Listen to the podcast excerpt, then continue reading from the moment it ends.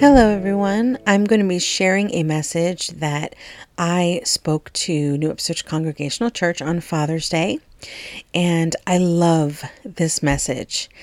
God speaks to me in lots of different ways. And a few years ago, I read a devotional that stood out to me and prompted me to move forward in the plans He has for me in ministry. The devotional starts by painting a picture. Imagine you were in downtown Manhattan and God asks you to build a boat in the middle of the street. It sounds good and you want to listen, but it seems rather strange. You gather the materials, spread them out in the road, and start to notice people looking out their windows, wondering what is going on. You hear God say to you, Build the boat.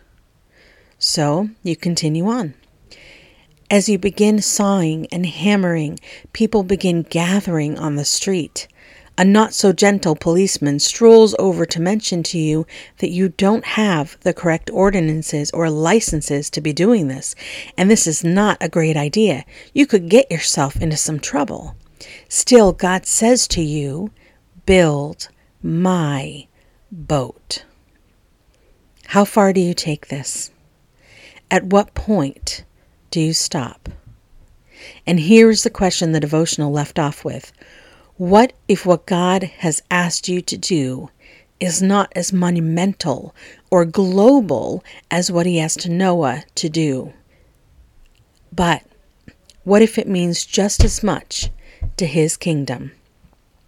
What if the ark God is calling you to build is to protect your family and future generations?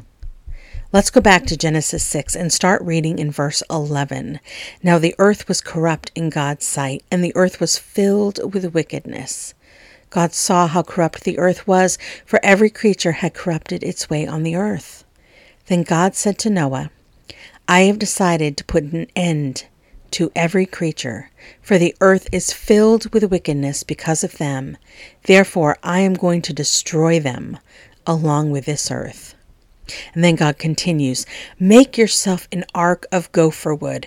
Make rooms in the ark and cover it with pitch inside and outside. This is how you are to make it. At this point, God gives Noah extremely specific instructions for how to build the ark.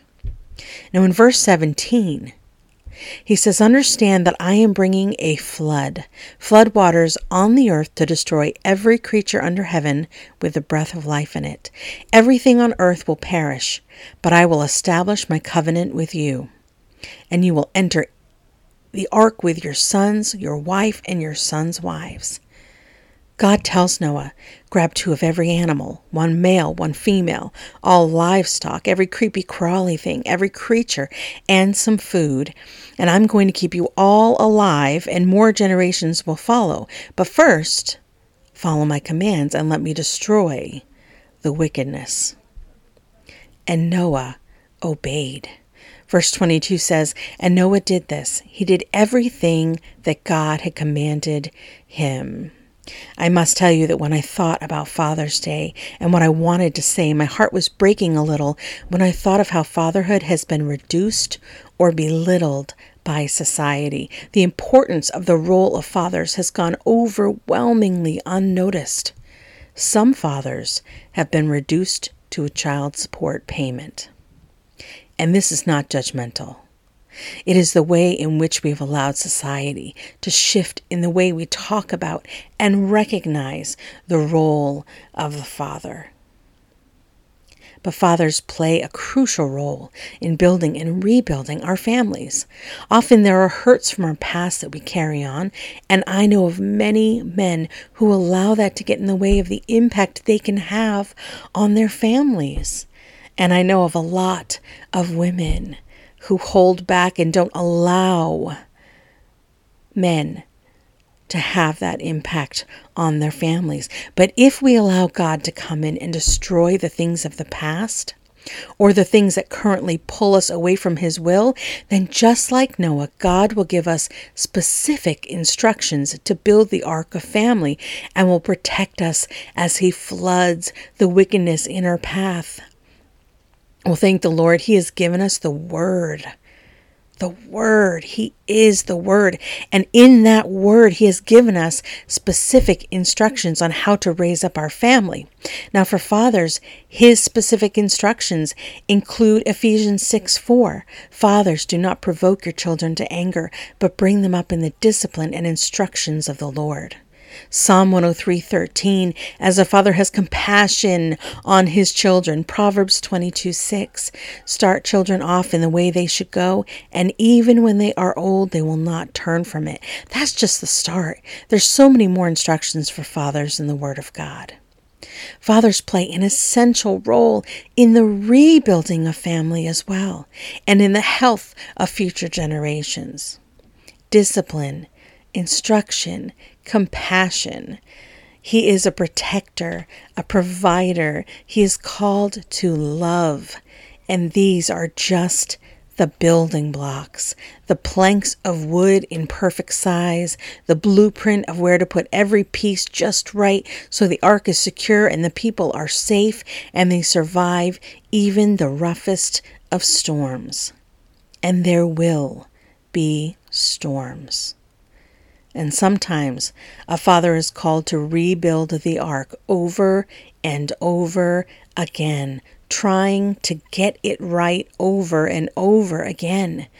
His hands might be rough and calloused from working hard to meet the needs of his family and to get it right, and there is strength in that.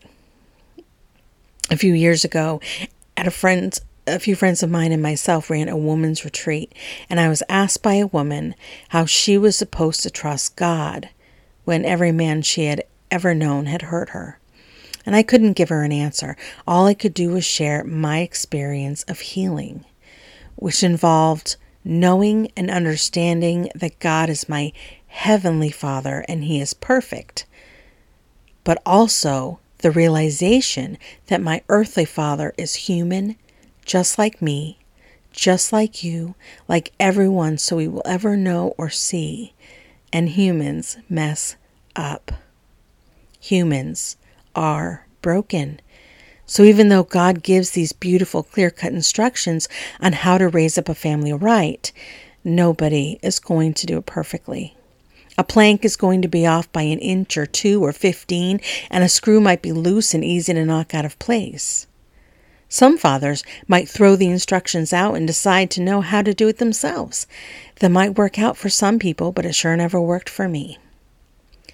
We have to offer grace when this happens because if we get beyond beyond the mistakes and we realize that God created a new covenant when he sent his son to die on the cross, that the blood of Jesus covers every mistake made by all of us, then we realize this includes earthly fathers.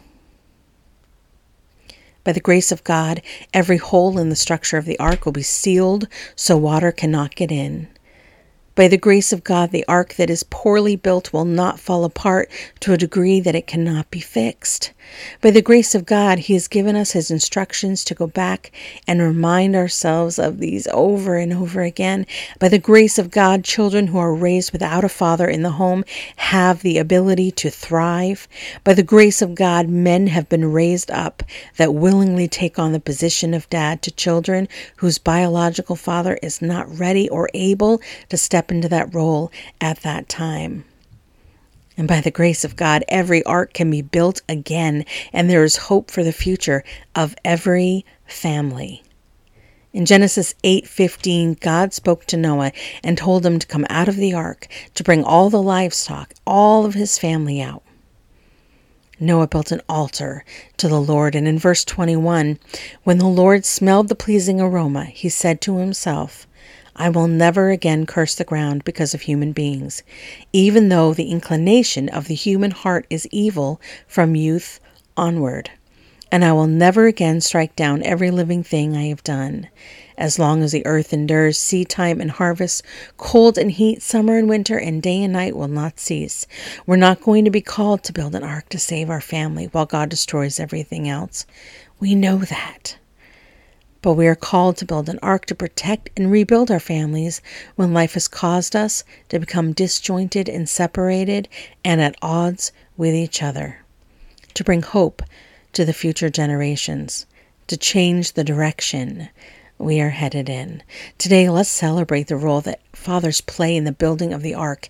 Every board they put into place, every nail they hammer in to secure the sides.